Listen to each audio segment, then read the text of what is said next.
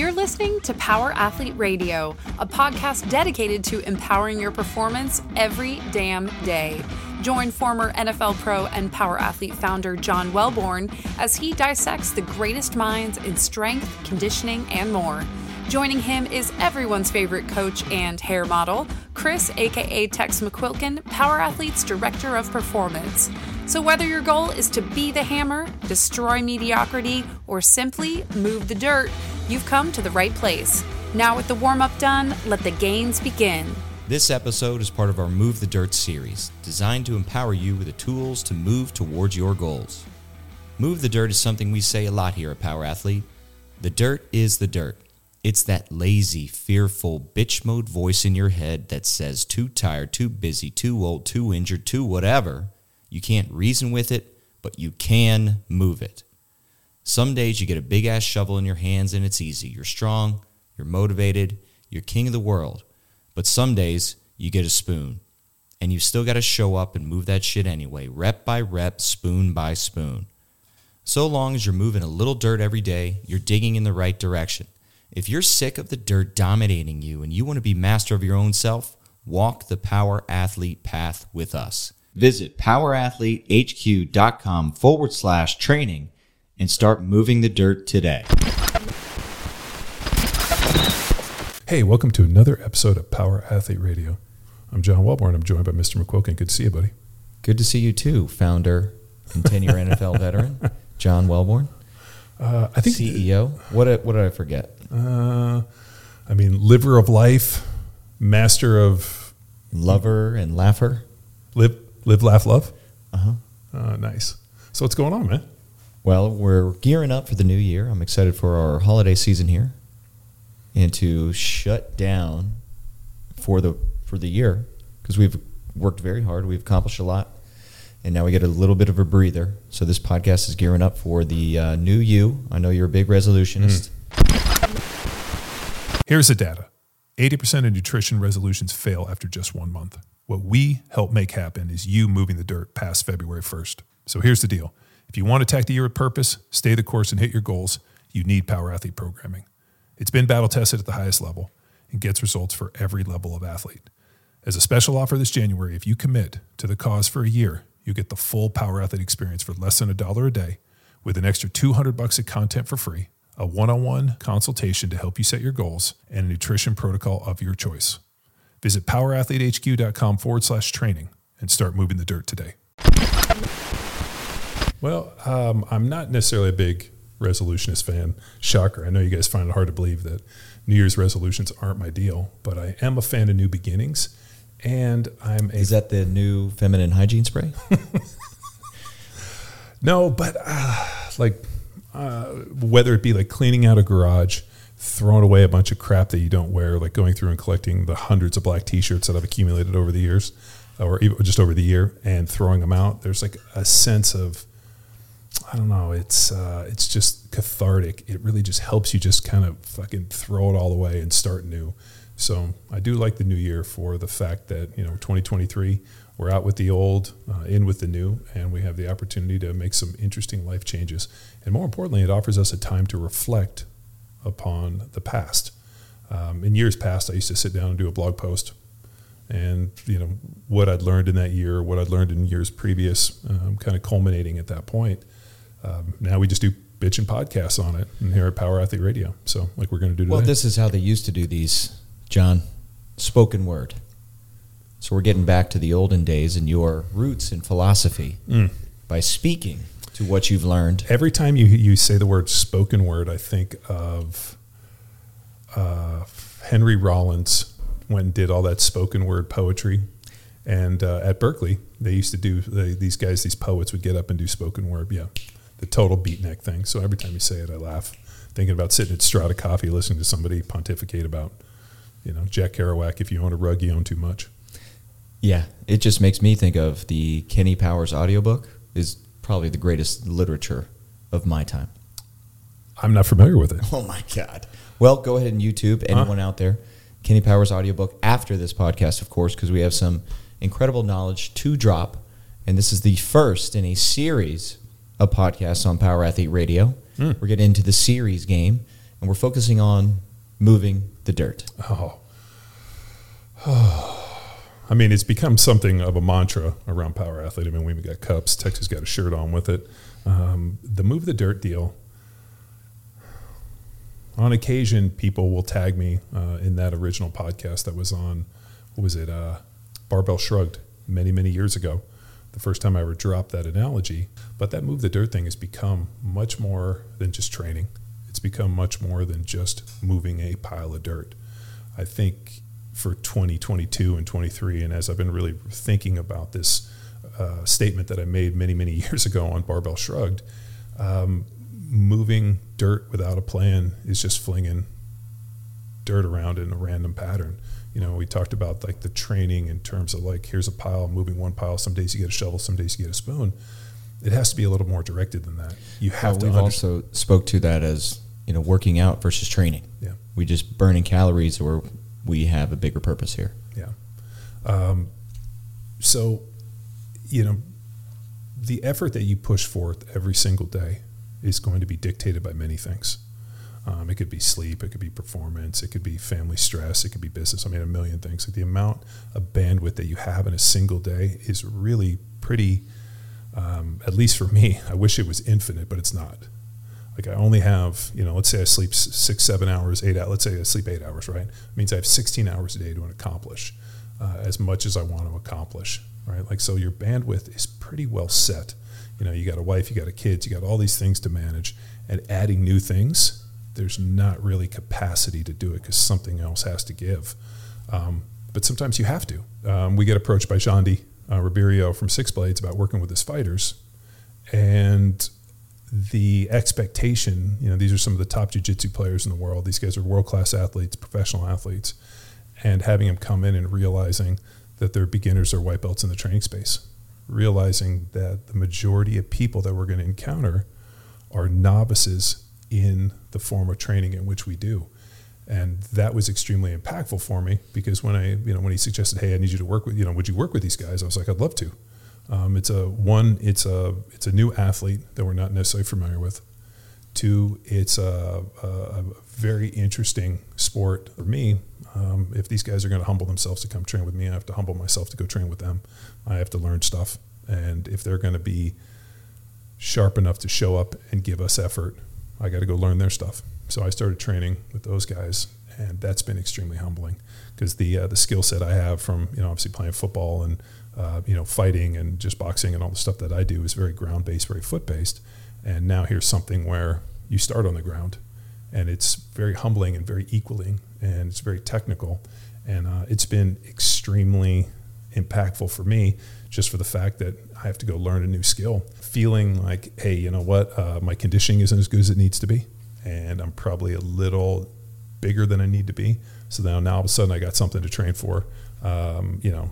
And then I got these fighters coming in where you know we got to match wits with them, and they're constantly like, hey, come train, come train. And one of the things I don't want to do is I don't want to gas because I don't want them to gas. So then realizing like, dude, I gotta uh, I gotta trim down. I'm too big.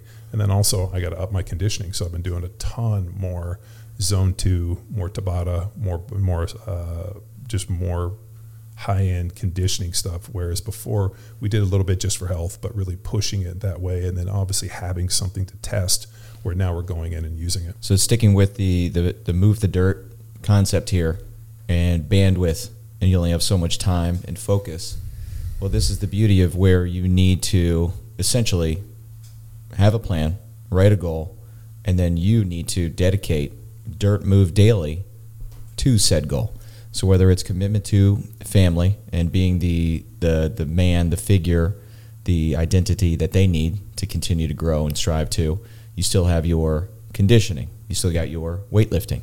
Then you got your charity and your business and this. So it's mindful that you have all these that need your responsibility, your effort, your support, but this task I need a shovel today because we got a deadline. This task I can commit a spoon to, and we should, can just get some get some effort done on the bike 20 minutes because I got two hours of coaching, then I got 14 hours of podcasting. Just Yeah. kidding, and then family time. Well, um, the move the dirt has extended itself, and we're not just moving dirt; it's moving dirt with a plan. You got to have a plan for your nutrition. Um, you know, that's something that has become not only I mean it's always been a focus in my life. There's always been some form of pre-designed eating. I've never been real good at just like free eating because I'll end up kind of like not eating and then eating too much, uh, and I'm not real good in terms of like like black box. Uh, like uh, Explain. have you ever met people that never balance their checkbook That what's a checkbook, John? or just never balance like never reconcile their account at the end of the month. So you're like i kind of hope i have enough money in there. I think i do. I think i put some deposits. I don't really live well, very well in gray space with with uh, not only my bank account but also with food. So i do much better when i have an accurate understanding of like how many calories i'm going to consume in something.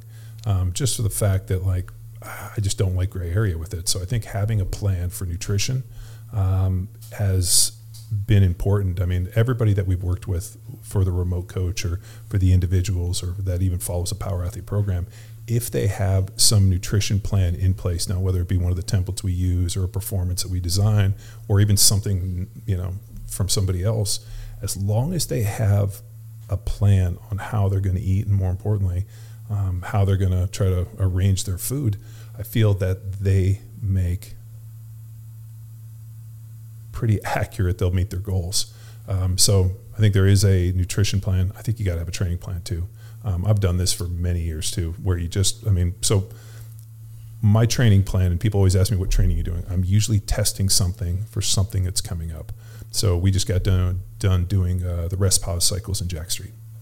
So I tested a bunch of rest pause. Now I'm testing a every other day full body uh, training program that's uh, kind of goes um, you know Sunday, Tuesday, Thursday, Saturday, Monday, Tuesday, and kind of so you get three days and then four days in alters, so that you can use push the conditioning, um, you know, put your sport, whether it be jujitsu, whatever it is, Which in there. is this a future grindstone?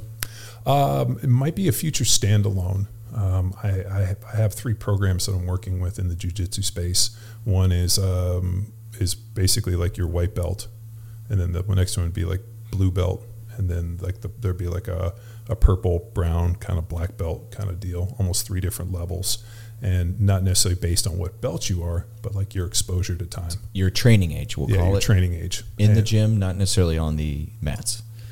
but something to pair with your jits. Right.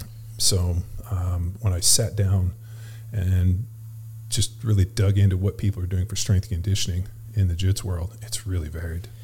And uh, you know, sitting there talking to Sean Diaton. The other thing that's been very impactful for me, as Victor's and these guys have been preparing for Worlds coming up here in December, uh, they'll constantly be sending me different like classic fights. So that uh, like um, Well, you're jumping ahead. So Oh, if you want to know more on Power Athletes Take in preparation for the combat sports, jiu-jitsu, MMA, check out Power Athlete Radio episode 665. Um, but sticking with the, the move the dirt, how much time, energy you have, and many people, let's say nutrition or training is not their priority, and you know, kids soccer or work and X Y Z and going out and social, all these things, they push training and nutrition down, down, down, down, down, to where it Uh, so- becomes too late. I, I like I so disagree with that one because I've, I've done that.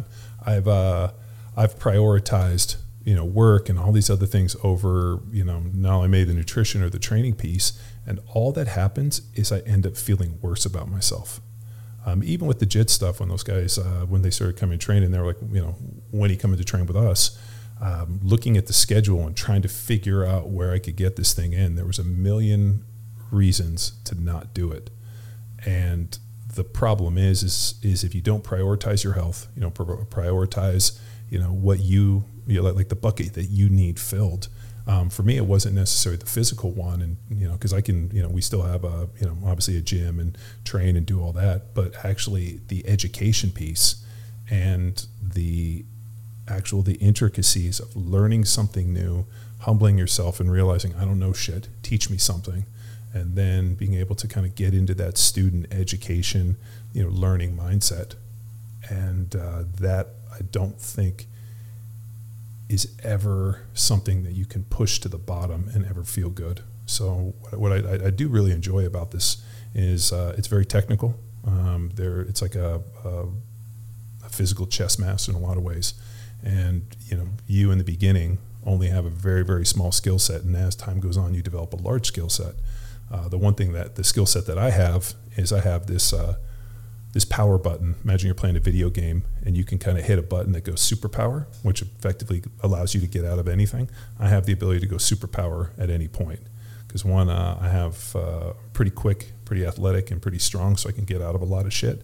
And even when people are trying to get me in stuff, I have the ability to kind of fight or stay away. And so I have to almost humble myself and not use my power button and realize that I have to either get choked out or I have to get into a bad position so that I can humble myself to learn the technique and more importantly, learn from my bad decisions. And uh, that's been very, very humbling.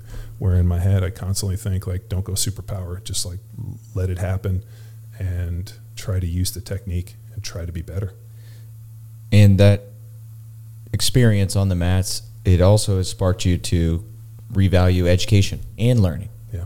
So, with what little time you have, investing in appropriate podcasts, books, books on tape, uh, etc., to continue to actually expand, versus a lot of the materials and educate. Uh, I know I want to save this term for you, but the a lot of the podcast oh. materials that exist yeah, so a lot of the potential books. Yeah, the, you're not wasting your time with uh, CW TV shows anymore. I'm so proud of you. Uh, You've well, grown up. That was during COVID because you finished them all. No, well, we were during COVID. We what did we watch? We watched The Arrow and we, The Flash. Hey, we we goose. Uh, that was my kids. Okay, and we, you know, I couldn't let him watch it by himself.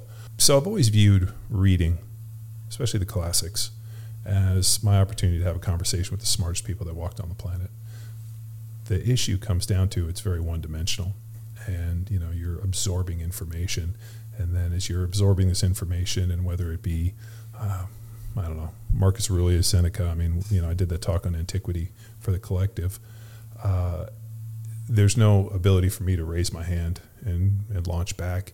Um, so I've kind of taken a different approach and also in terms of sharpening the blade for our own podcast um, we've been doing this thing a long time we have hundreds of episodes.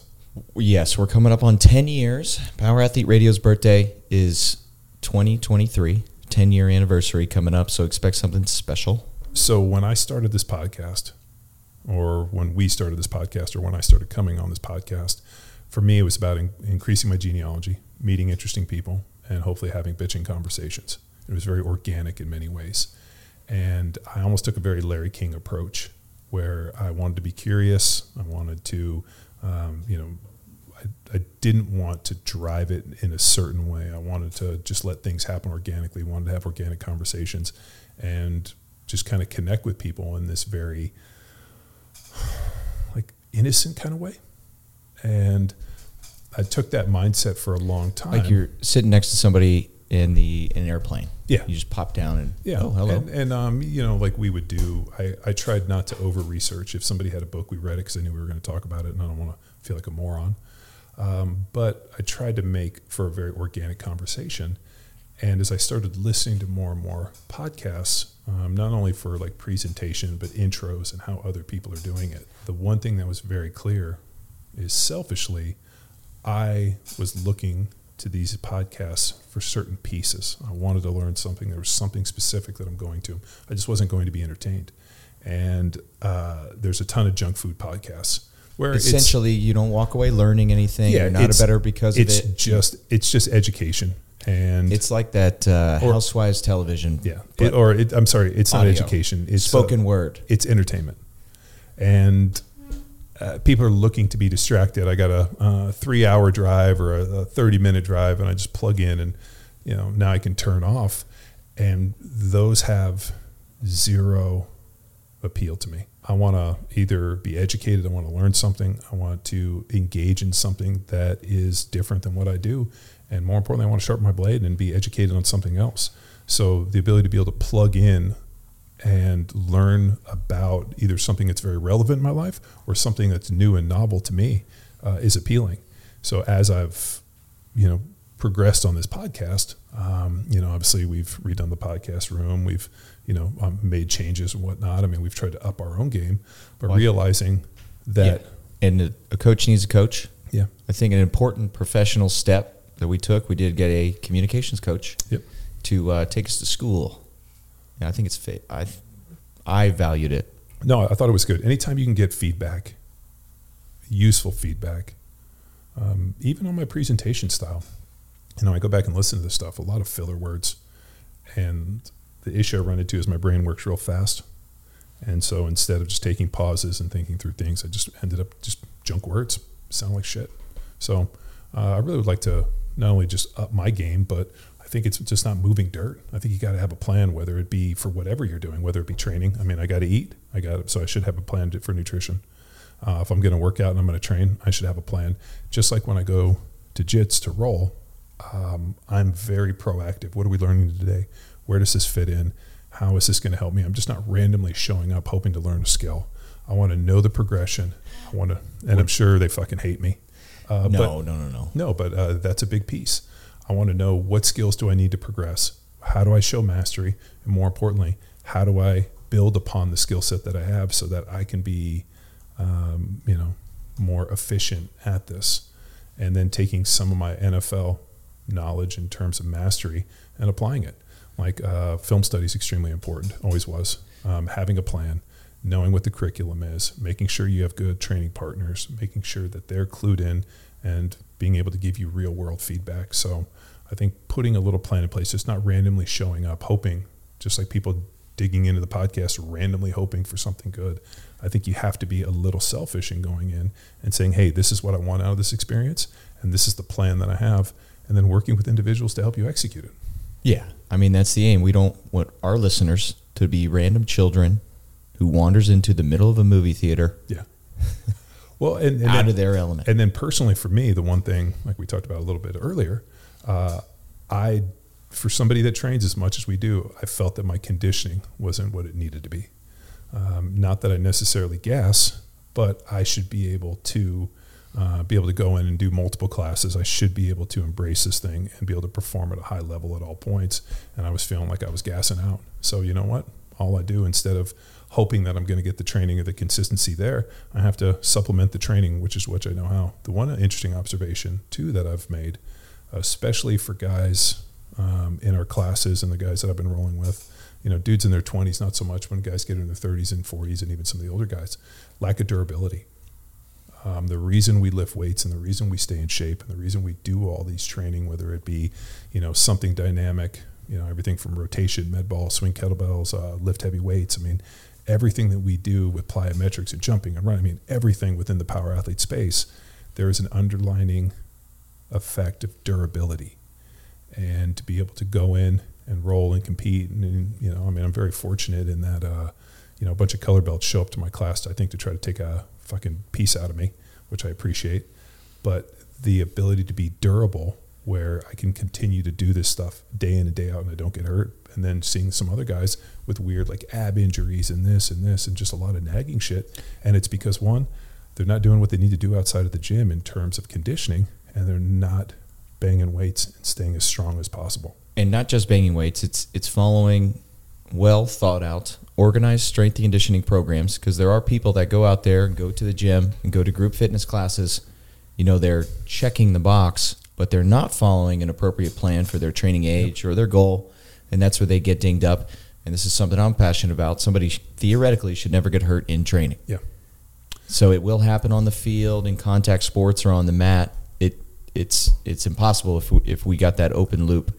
But then if we're in training and it's progressive and it's building towards something, we should never get hurt. And this goes speaking to a lot of our group fitness But- followers out there. But this also falls back to you know working with Victor and Arash and the guys. I mean, these guys are professional athletes that compete in this stuff, and they're still beginners within the training space for us, and yet they have been going to the gym um, because I, I mean, those guys have been going to the gym, and yet they come in and the training is very different. Like the um, the game plan and what we know in terms of physiology and being able to pull out and maximize athleticism, increase human potential, and really push the boundaries of what we know is possible, that becomes a deciding factor. And that happens with a well thought out plan. You're just not going to randomly stumble upon that. No, just sets of 10 at some magazine or some workout you found in a magazine. But if you want to know more about specific training programs and goals, head to powerathletehq.com forward slash training and take our training program quiz to find the right one for you. All of this is leading towards our next or your big resolution for Well, 2023. it, it, it's not necessarily a resolution, but just something that I've observed for myself personally. Um, I need something to compete in. yes. I have to have something to compete in. And Put the uh, training to the test.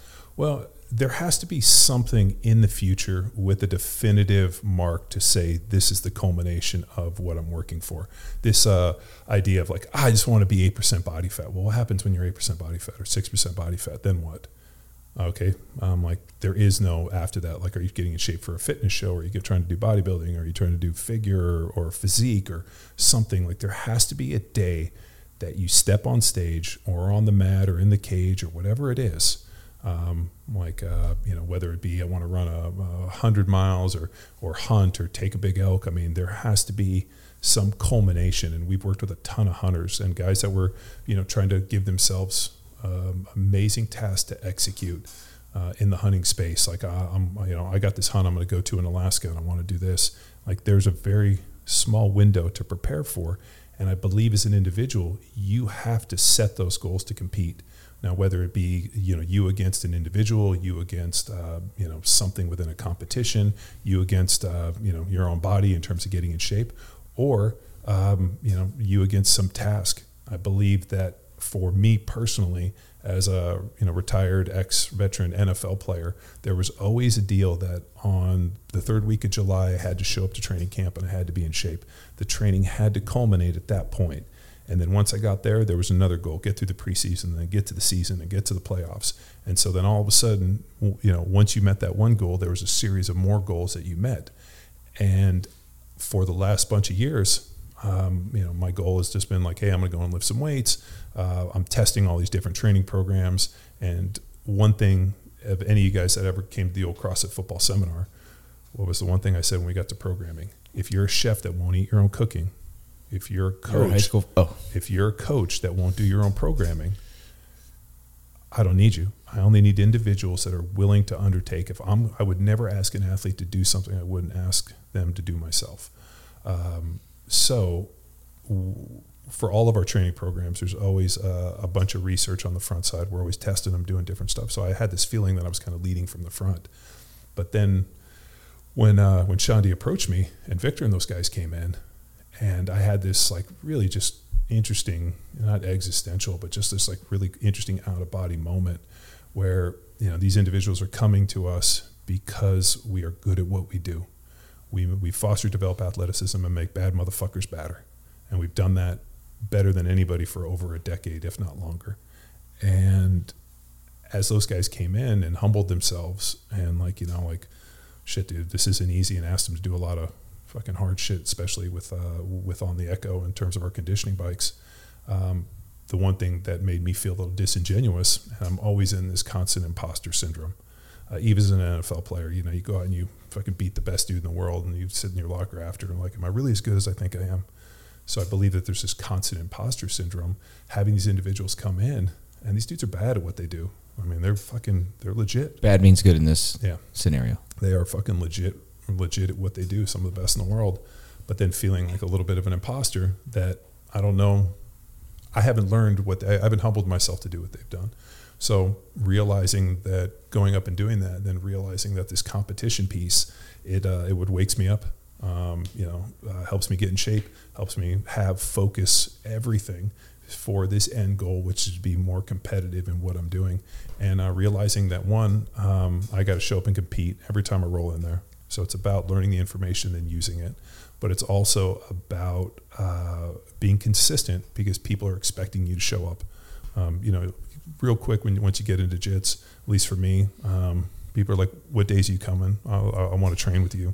And so you get real, real consistent. Like as soon, you know, as we're leaving, every time we see those guys, what day you showing up? I'll be there and it's turned into a pretty good community for that reason. But I really feel like, for me personally, and maybe um, maybe other people aren't as competition driven, as I am, but I need something to battle for. I mean, 22 Jacked Street worked the way it did because there was a culmination at the end of 22 Jacked Street. We had to step in the bod pod. There was a competition, so having some more competition and environment, and especially some individuals that are training for some shit, has been very, very important for me to rekindle something that uh, I had just kind of not really pushed aside, but just thought like, oh, you were doing it in other ways. No, no, no. You got to have something that you're waking up, something that's driving you towards a goal.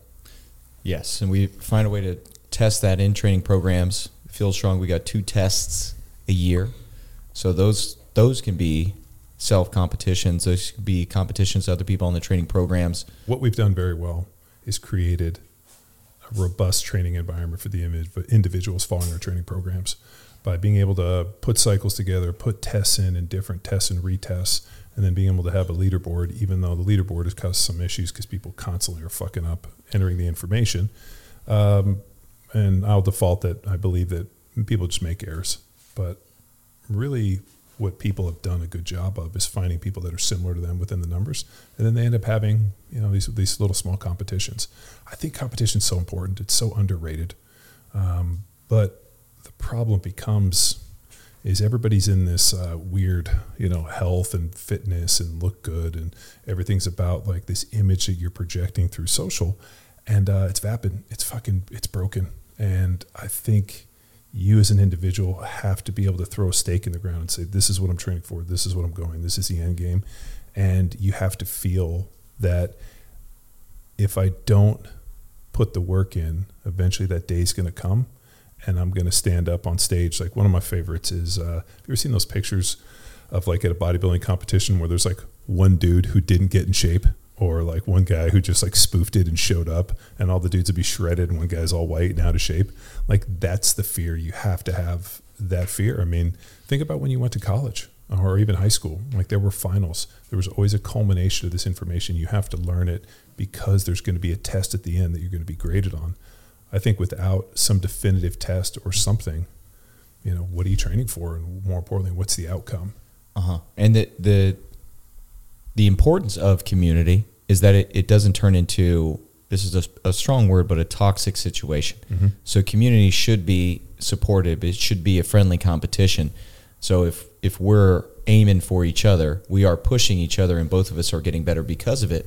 It's not blame or there's no way you got this. It's not complaining. It's not uh, you know defending. Oh, I yeah, I, uh, you know my life is this, my life is that. So I wasn't able to hit that number. You got lucky. So it's an it, it we're aiming to help create a healthy community that then drives competition and makes each other better.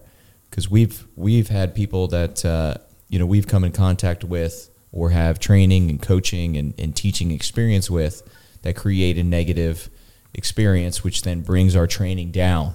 Like the energy, I'll, I'll quote Lindsay Matthews here: is the energy is bad, and it brings our whole team down. Versus a healthy sense of competition and a little bit candor, where we're ragging on each other a little bit to to elevate and lighten the mood, but it's still a, a competitive nature. So uh, aiming to create that on the training feeds versus like a, a bitch and moan complain experience. Um, I think in today's day and age, we almost have to make a segment of community uh, because there's this online, social, uh, virtual community that I think we're you know plugged into, whether it be um, you know the power athlete training programs that we push out, which are you know virtual in many ways. Um, also, you know within our Block One network, um, you know, we have a coaches and a methodology online, and those individuals that exist in different places. But yet, you know, we're still connected within an online community, and then we do come together for big events, which I feel is so much more rich. Uh, I think when we start talking about community, there needs to be an interesting balance of obviously, you know, this virtual community, this virtual world we'll tied into based upon interests, identities, or more importantly, things that I belong to. But a bigger picture is actually the physical community that we're tied to, um, because it's very easy as men, um, and I like I, I, laugh that there's you know a ton of different podcasts and um, Instagram pages about you know fathers and this and um, you know getting in shape and you know dad bods and, and there's like a whole like weird community for this. But realistically, as men age, they tend to become very solemn, um, almost like lone wolves. Uh, women do much better job of keeping friendships and staying current and really engaging their friends and just better at creating those you know those groups men tend to become very solemn and just kind of their friends fall by the wayside and they don't do a good job of establishing community um, my dad was a lifelong rotary member went to rotary every week for 50 plus years and Is that like the Elks Club? uh, it's like a service club, uh, but through business. So that like the Rotarians do, I don't know, charity stuff. Um, but my dad got into scuba diving with these Rotarians and traveled the world and had scuba diving trips. And they would go to baseball games and they had all these service stuff and meetings and the whole deal. And he was, it was very important. He was a member of the California Bar Association. He was, there was a breakfast club. There were different men's groups that my dad was always very into um, that were you know kind of agnostic of his family, uh, you know different than his wife, and I believe that stuff's super important. Um, you know whether it be um, you know through your church, uh, whether it be through your CrossFit gym, maybe you know your jiu-jitsu gym, whatever it looks like, but realizing that uh, iron sharpens iron, and for you as an individual and especially as a man, it's important to maintain those relationships and have people around you that are you know uh, bringing something different of value to the table. Um, you know, the age old cult leader where, you know, I have my um, influence group that sits at my feet and I get to pontificate and talk about how great I am and, you know, give everybody else advice. Um, I think is very one directional. Um, I want to be surrounded by like minded individuals that are extremely talented in other ways that are forcing me to up my game. Um, I think Jits has been good um, for the fact that I get to show up and learn a new skill, and I get to meet a bunch of you know new individuals that I might not have had access to. So there's a new community of individuals to to associate with. Um, but I think that needs to happen in other ways, whether it be within education, within coaching, but not just calling people on the phone uh, or you know emails or this, like actually engaging with individuals and having meaningful conversations. Um, something I forever am nervous about. Um, like how am I supposed to improve? How am I supposed to improve my education or deepen my well of knowledge? Um, you know, is is it through uh, absorbing information uh, through podcasts? Is it uh, reading new books? I mean, whatever. I mean, at the end of the day, like sitting around, you know, the proverbial campfire and engaging in discussions, trading ideas, um, is really the like how we've evolved. And more importantly, I think the only way I'm going to deepen my pool is to be around people smarter than me. You know, what's the age old like? Uh, if you're the smartest person in the room, find a new room. If you're the strong. That's why you hang out with me.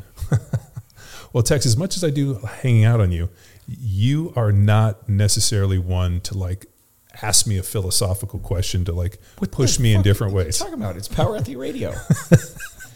No, like yesterday, uh, uh, like um, you know, like I, I like that. I mean, we, we do it within the confines of this, but like you know, it's not like we go over and on a Friday and sit there and drink beers, and you're like, so what do you think about life? yeah, because you're off going to jujitsu, and I'm sitting there drinking alone. Well, I'm taking you to jujitsu with me, and then you get choked out by a fucking big ass white belt that was over there on you.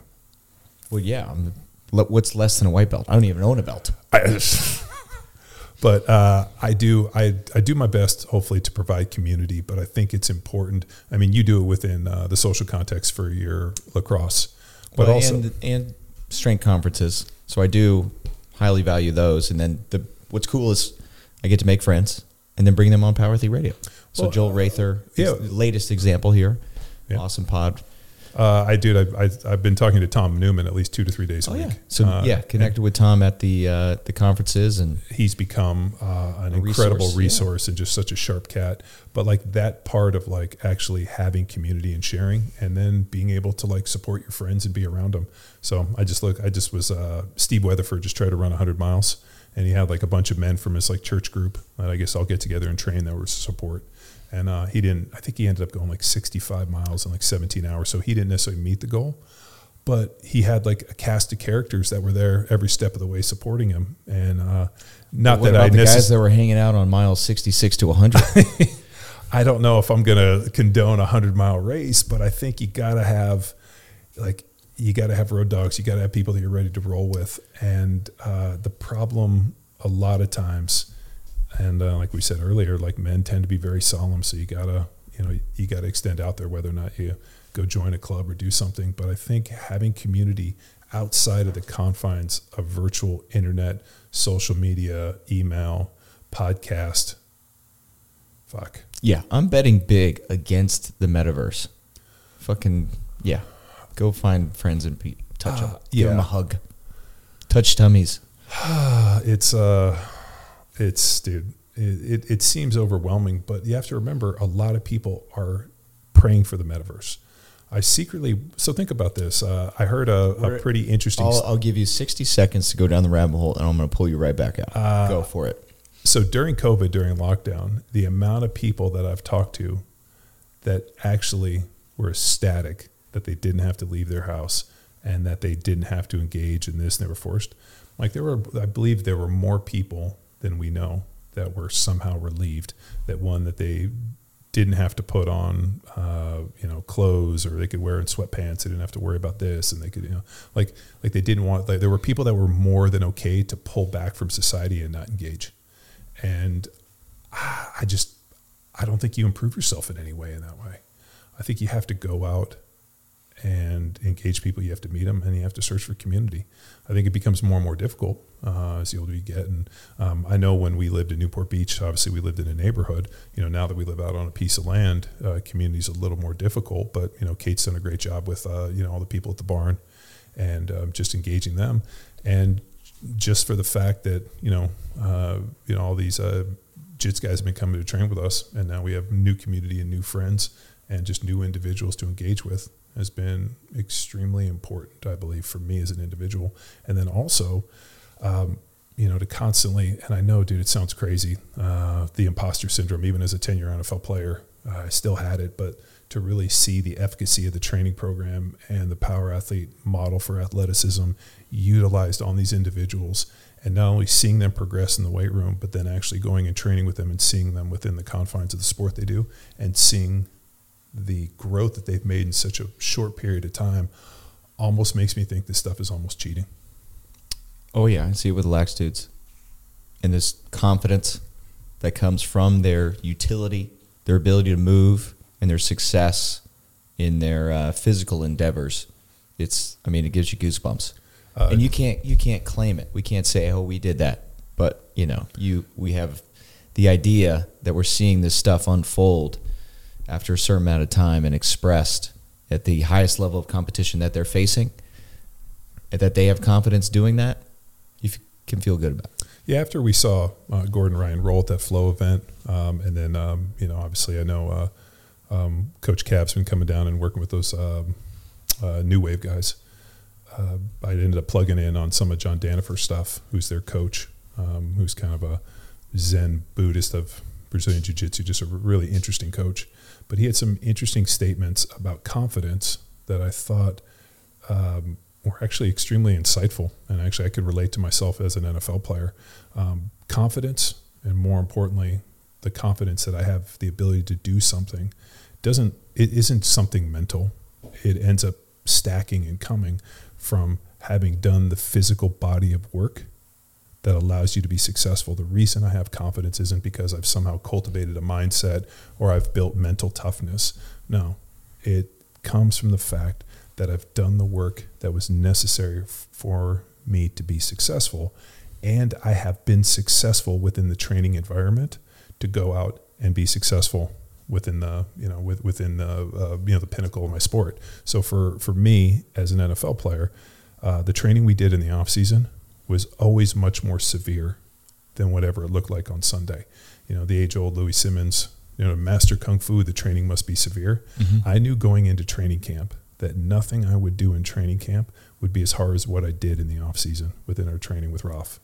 Um, and then when we got to the game, I knew that what I was going to do in the game wasn't as difficult or as demanding as what I'd done within the lead up to it. So there was a confidence when I walked out there. I mean, I was always nervous, but it wasn't like I was nervous because I hadn't done the work. And the guys that I saw that were nervous on game day was because they not they had not invested and done the preparation needed to make themselves successful. So I, I believe uh, Danaher's statement was um, talking to Lex Fridman. You know, why is Gordon Ryan so good? Why is he so cocky? Why is he so confident? And Danifer was very simple. It's like he has every right to be because he's he's done the work, he's been successful, he's tapped and worked with the best dudes in the world, and he knew what he did in training wasn't going to be as hard. So why wouldn't he be as confident as he needs to be. And uh, a lot of Danaher's statements in that podcast uh, were extremely hit home with me because it was very close to how I viewed my own NFL career. And this idea of mastery and um, that piece, man. But you have to have people around you, and this is another community piece. You can't have people around you that are just yes men. You can't have people around you that are just like you're the best, you're the best. The uh, proverbial hanger honors as an NFL player, the the guys that just want to be in your entourage. And the one thing that's that's been pretty nice about training with Victor and Xande and these cats is they are extremely uh, honest of skill set, who you are, and whether or not it's good or whether or not it's it's bad. And uh, I always ask them like, "Yo, man, you're not going to hurt my feelings. Um, I want an honest assessment. If I can't do something or something sucks, tell me it fucking sucks. But don't just tell me it sucks. Show me how to be better. And then having that blind desire or passion or just focus to try to better yourself at every point when you walk through. I think it's the only way that you reach mastery. Yeah, and last note on community, it's also important to find people. I'm not saying yes, man, but people to still lift you up because, dude, there's communities out there that drag you down into their shit and pull away uh, and give you hard times for making, we'll call it healthy choices for training, for nutrition, like, like who? I'm not going to name names, but giving you hard times for not choosing to go out drinking, to not oh. choosing to, you know, do things that take away from education, training, and all the things that we said in our, our first Move the Dirt segment. Uh, funny anecdote. Um, I, I, knew that the guys had really taken hold uh, and were really embracing this entire, you know, kind of power athlete mantra uh, within the training space and just kind of the whole attitude. And that um, there was a birthday party that all the guys went to and uh, Arash and, and, Victor and all the dudes basically just like Irish goodbye, just dark man to mouth the door and didn't have drinks because they knew that we were doing conditioning the next day and they didn't want uh, one they didn't want to show up late, two they didn't want to miss out on sleep, and three they didn't want to have drinks because they knew it was going to be fucking awful. And they showed up, and uh, I, I I heard that these guys darked out, didn't have drinks. And when they asked them, "Hey, you having a drink?" They're like, "No, no, it's going to be awful tomorrow, and I'm not going to dig myself in a hole." So hearing that was uh, meant that we were instituting the right set of values and pushing them in the right direction. And they're the individuals that we thought them to be, which was exciting for me. Mm-hmm. Which leads us to our next point here. It's okay to not have all the answers. Oh, man. This is. Um, Explain us this one. Because yeah. you're a man that people seek to for the answers. Yeah. The idea that of a man that you know you're this uh, strong you know you know put my shoulder to the wind and keep pushing and this unmovable thing and like you know the head of the family and all this other stuff uh, it's fucking exhausting and i think it's this feeling of like this like 1950s value of what a man should be and that any deviation and this idea that you have to be able to take care of this and you know the uh, chris rock had a great bit where he said um, men are only valued if they can provide something. Everybody wants to help women and children, but fucking men have no worth unless they can provide. And that's a fucking tall order. And when people come to you, they're expecting you to give all the answers and that you have all the answers. And there's a vulnerability in feeling like, man, I hate feeling that. I'm like, why should I always have the answers? Now, if it comes into the training space and you come to me and you're like, how do I get bigger? How do I get stronger? How do I do this? Um, you know, you're going to have four billion Instagram pages that are all parroting the same shit we've been saying for many, many years. But the biggest reason that people don't make good on this stuff isn't for the mere fact that they don't have the necessary information. It comes down to perseverance. They just can't implement it everybody knows that you know uh, you got to eat one gram of protein per pound of body weight and you got to do this and this and this. It's very real to look at the plan in place and actually find a way to weave the plan into your daily being. And when you're you know the older you get and let's say you're you know i mean uh, let's say you're a, a, father of three and you got a husband or a, um, a wife and uh, you're a husband and you have a business you know all these other things all of a sudden your time gets cut down. Very small so now you have to become extremely strategic if i'm a you know 49 year old dude who's divorced who's living in an apartment that uh you know i mean you know the that i have nobody looking for me, nothing to do other than maybe just go to the gym and do different things. I mean, it becomes very simple. But when you start adding more and more complexity, you have to be very strategic with it. So this feeling of uh, you got to have all the answers is it's fucking overwhelming. And I think where that hit me had to do more with the type 1 diabetes deal, in that uh, I read Dr. Bernstein's book. Um, I poured in, and the amount of information that I've digested in relation to type 1 diabetes um, is nauseating. You know, I have to be able to, you know, put a, um, you know, a series of, of, you know, a plan in place and have the answers in this. It just feels fucking overwhelming. And I think there's a vulnerability in admitting, like, I don't fucking know. And, uh, you know, because as a as a parent or a father or you know business owner, people expect you. They're coming to you for the answers, and um, you know, and then is there a, you know, I mean, it, is there uh, shame in saying like I don't fucking know, uh, I don't know what we should do. Um, like I've looked at all the information, and I'm more confused now than I've ever been which is really just that type 1 diabetes thing. You just look at it and like you have a plan and you think it should work out and it doesn't. And there's a feeling like, fuck, man, I don't know what the answer is. You know, we're just going to keep plugging away. And then you just, you know, when you make a mistake, you chart it down and you try to not make that same mistake twice. You know, whether it be in the business space too, you know, like, hey, um, you know, does it make sense to, uh, you know, do X, Y, and Z or what do you do? Um, I don't know, but I'll tell you what I do know, which makes a successful business, is providing good information, being authentic, um, you know, speaking from a place of, of actual um, knowledge and compassion and giving. Uh, I think breeds for a pretty good business. I mean, I, I did the job. Um, I played in the NFL. I mean, which you know, you think about it within the training space, and then retired from that, and then we traveled the world and taught hundreds of seminars around the globe, instituting different training programs. Uh, you know, within the CrossFit football deal, worked within that community, worked within Power Athlete. We fucking worked a lot and tested and seen a lot of stuff and are pretty accurate in terms of describing this deal for human performance just because we did, we did the legwork. I just didn't try to fucking set up an app and take a picture and post it up there with some with something that we pirated. We literally built this on the ground with individuals. Or lie about PEDs. Yeah, well, I mean, the uh, uh, the liver. Oh man, I, I'm so glad we didn't have to talk about the Liver King, because um, I just don't care. Well, this leads me to our next point here that you have. Question everything. Yeah.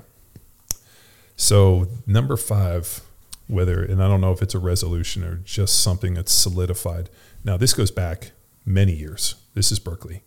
Uh, this is as a, a young freshman, uh, sophomore at Berkeley in these classes, being taught that the secret to the scientific method and the secret to understanding anything is approach everything from this is bullshit and then work backwards. If you just blindly accept everything, then it becomes very difficult. If everything you approach to, you know, everything that's presented, you kind of put on your bullshit meter, or your, uh, you know, you put on your lens, and you think, uh, I don't know. I'm going to take I'm going to take this one a little slow. I think this looks like bullshit. And working back, I really think you are a lot farther along. What scares me is how easily people are willing to blindly lead or blindly follow people that one have no vested interest in their survival, don't know them, and have proven to be dishonest many times in the past. So, I mean, you think about, uh, you know, you can do a basic Google search and see things like uh, Operation Paperclip, and you know, seeing how like the you know CIA's infiltrate or you know works within the media. I mean, th- this was all stuff. As one example, we don't have to get into. I'm just saying, but you know, we know that we're. I mean, you know, through history, we're not given the whole truth, but yet people are so blind into following and just not taking uh, a, uh, what's the right word? Just very nuanced stance on everything. Where if why is this information being presented to me? How does it work in this individual's favor? And more importantly, is this accurate?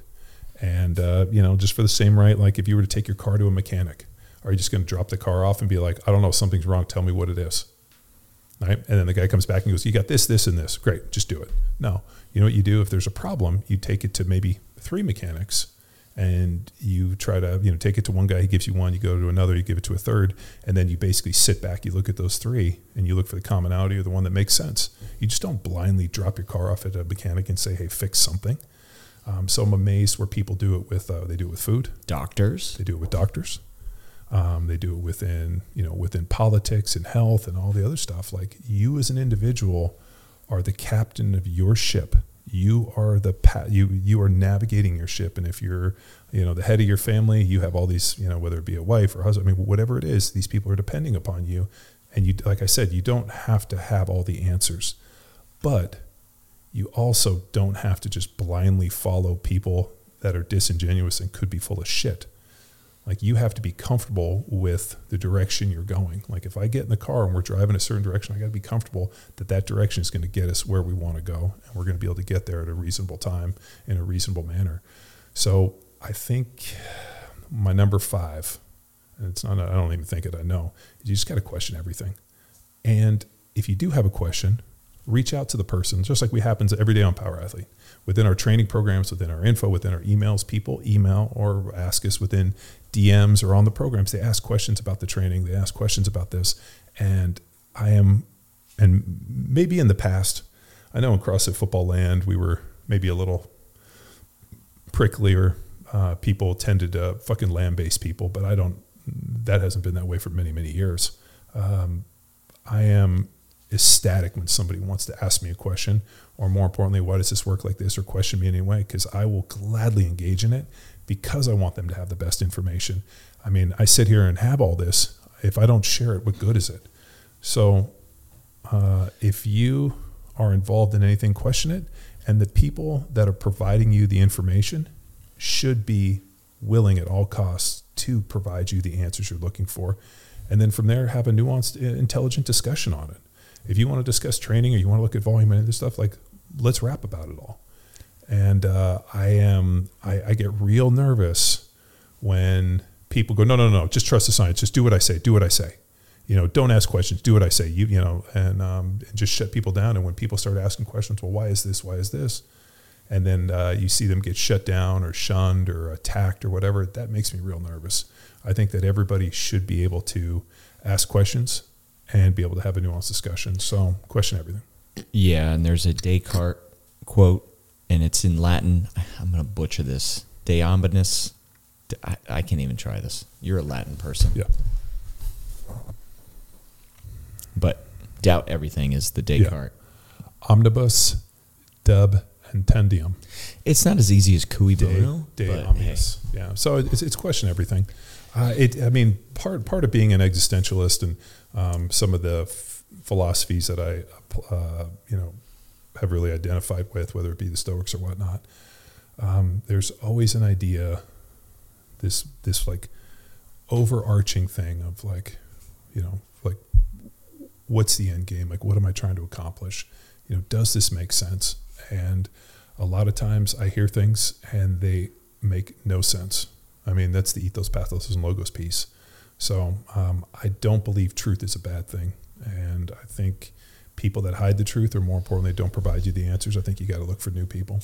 Which leads us to our last piece here truth. Strive for authenticity and destroy mediocrity. I don't want to be surrounded by disingenuous people. Um, I want to be like around authentic people. I, I want to be in an authentic relationship. I want to have authentic relationships with my kids. Um, I want to, you know, be vulnerable and um, you know have not superficial conversations and interactions with those around me. I don't want to have superficial conversations on this podcast. Um, I want to, uh, you know, not just get shined on and, and given, you know, hey, this is what the, the press junket said. I want to know interesting things and I want to engage with people on a personal level. Um, and I think anything less than that is, is just fucking mediocre. It's just mediocre. And, uh, you know, that word mediocre is kind of interesting when people think, well, it's kind of middle. It just, like one, the, uh, I had a funny one years ago. What was it? One lick of the lollipop of mediocrity and you suck for life. Um, there is real strength in striving to avoid mediocrity, like being really good at something, not just being okay to be okay. And I, I think the only way you're going to get there is by having authentic people around you that are honest with you and have your best interest at heart. Like you bring somebody on that evaluates, let's say, your podcast or the way you're communicating or the way you're preparing or you know your conditioning or whatever. Like you got to have people around you that are striving for you to be the best version. Like let's say, uh, I'll just, you know, I'll use jits for example. You go up there, like I said, my conditioning wasn't good enough. Um, you know, uh, I need to tighten my shit up. But having somebody there who's well skilled that can even tell you like, hey, you didn't do this well, but let me show you how to do it better. You need to improve upon this skill. These are the foundations. These are the basics. Um, you got to more That's so. also interested in your success. Yeah, but um, but but think about like um, you know whether it be a gym or this. I mean, people's f- usually their first inclination is to protect their money. So, like, let's say you bring in a student or a, a, an athlete, or you're working with somebody. How many, uh, you know, the RG three effect, right? Like the trainer didn't tell him that uh, you know your instability, your position was this because he didn't want to hurt his feelings. He didn't want to lose his job. I will stand firm on the premise that as whether it be a coach or a sensei or an instructor or an educator or whatever that you have to keep that agnostic of the success of your student like if i tell them like i can't tell them that they suck at this because then they're going to leave i'm going to lose their money. I, I don't think you can live your life like that. I think as me as an individual let's say working with our athletes I, I have to give them the poison pill. I have to give them the hard truth. Like you can't do this or you don't do this well. We need you to do it better and you're not giving me Well, you're you're also not motherfucking them, and we can No. reference all the coaching Uh, scars. That's what I'm saying. well So but but so so this- there's a fucking difference right? There is, like and that's what we're yeah like to- like that's what i meant about authenticity. I think the coaches that i've had that just motherfucked people was because one they didn't care they were um, extremely frustrated with who they were as individuals and it's, and it takes a lot of emotional and mental investment to take an athlete on a journey and to actually engage and like invest in them it's easier just to like tell them what to do. And if they don't do exactly what you want, fucking motherfucker and yell at them. It's it it's it's superficial. It's like uh um you know it, it's like uh um I don't know man. It, it's like fast food, just showing up, shove, you know, throwing your money at the person and then handing you whatever they hand you. Um, I I I want to like invest in it. Like I I want these individuals. I want them to, them to go on a journey to like understand themselves and better themselves in such a way that they understand the nuance of what we're trying to do. Just bring somebody in, having them do something, and telling them they don't do it, and motherfucking and being an asshole about it. Like that that that one, it doesn't appeal to me. Two, it's it, it's not going to endear me to you, and I'm not going to get better from it. And at this point in my life, if something is not going to better me as an individual and sharpen my blade, I don't have fucking time for it. Right? I got enough shit to do. I'm not going to go over and nurture some shithead's fucking inner child because he wants to, you know, because he had a bad relationship and doesn't understand or had a bad day. Like uh, when your athletes show up or you're training individuals, you're taking them on this journey, you owe it to them to give them what they, you know, uh, what you're going to provide, which is, you know, to take them on a journey to, to make them better and to invest. Yeah, and it's also something to say to the, the the people that are following the training in their garage, because they are willing to put forth the time, the energy, the effort. They're creating their own training space within their homes, and they're willing to seek it out and follow an appropriate program that they can they can trust. I um I love our people. I love our power athlete nation. I like like the people that follow our training programs are the best people on the planet. And I only know this because they hit me up, whether on emails, on socials. I get to see their gyms, I get to see their environments. Um, they reach out, and uh, every, every single one of them, um, I would gladly go train with and uh, be friends. I mean, it's um, it, it's pretty inspiring. Um, the amount of people that are you know like fit within this demographic that you know like we'll shoot video of them in their garage and you'll see like a laundry machine and kids running by and this I, I, I love it and uh, Yeah, I, and I feel so much pride and dude I feel so stoked that I, and I, I I tell them this within the training programs I'm so stoked I get to take you on this journey It's and it's not easy to do. Training alone, training solo, we see that as an excuse often from folks. Oh, I, I want to go to the group. I can't train alone. I can't do this. I can't do this. And that's not the the culture and the environment and the power athlete nation that we're building. We're providing the opportunity and putting people in a position to find solutions to then empower their performance. So, a quick recap, and then we'll send all our listeners on their way. Yep.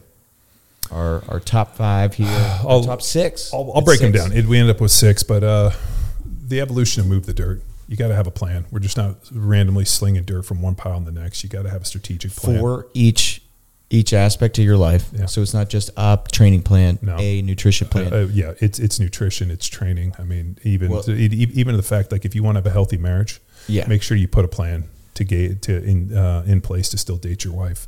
Uh, education wise, like what is increasing my education, whether it be you know digesting podcasts, reading, um, you know, I don't know, like there should be places where you should be able to read books and go argue with people like we did in college.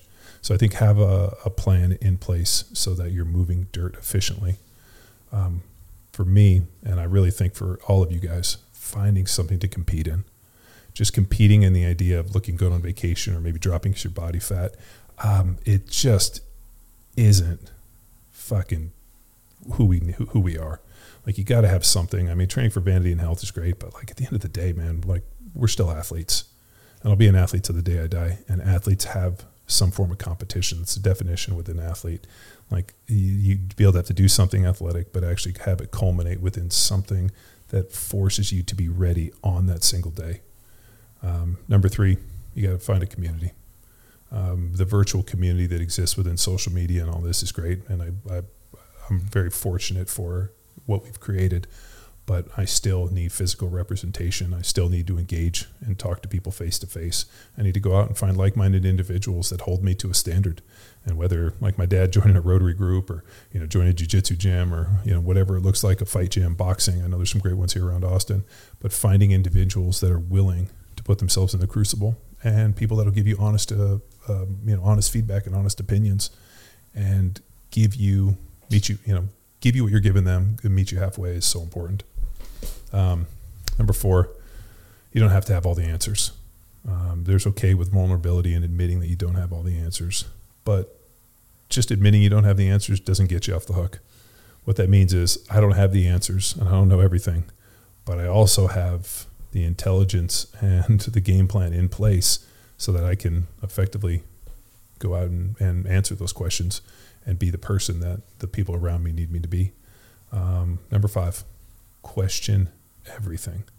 We are being shoveled so much information so quickly. I don't believe at any point in history have we been force fed this much information, whether it be within Twitter, within Facebook, within Instagram, all these different social media platforms, emails, this. I mean, there's just so much coming at us that I believe the only way you're going to survive is if you put up the bullshit uh, meter and you question everything, and then you only let through what comes through, which appears to be authentic and real. Um, I just, dude, from like from nutrition to politics to to social to this, I mean, everything just looks so shitty. Uh, you just got, I'm telling you, you got to question everything. If you if you don't, uh, you're to drown. You're to believe everything. You're to get yourself in a bad place. Um, number six, strive for authenticity and destroy mediocrity. Um, don't be average uh, or below average. Don't be okay with just being mediocre at stuff. Strive now. Here's the deal you might never master it, but it doesn't mean that the intent isn't there. Um, and just look for authentic people and authentic things. I, I don't want to waste my time uh, like in shitty things or things that um, don't improve upon who I am, and I don't want to waste my time on people that are literally uh, energy dementors, you know, that are just going to suck the life force out of me. So find like-minded people, strive for authenticity, and uh, fuck mediocrity. This episode of Power Athlete Radio is powered by Train Heroic, the most immersive strength training app experience on the market. We've built our online training business by partnering with Train Heroic and helping us deliver all of our world class training programs like Jacked Street, Field Strong, and Grindstone. To learn which Power Athlete training program best suits your goals, head to powerathletehq.com slash training. And if you're a coach looking to build a business with the best tech and training, go to trainheroic.co forward slash powerathletehq. And now back to the show. And there we have it. This is kicking off a series of Move the Dirt podcast. We had to kick it off with Power Athlete founder and CEO and 10 year NFL athlete, John Welbourn. But we got some fun guests on tap to explore many different barriers that people have created for themselves and how to break through it so they can move dirt daily. Thank you for tuning in to Power Athlete Radio. Bye. Bye.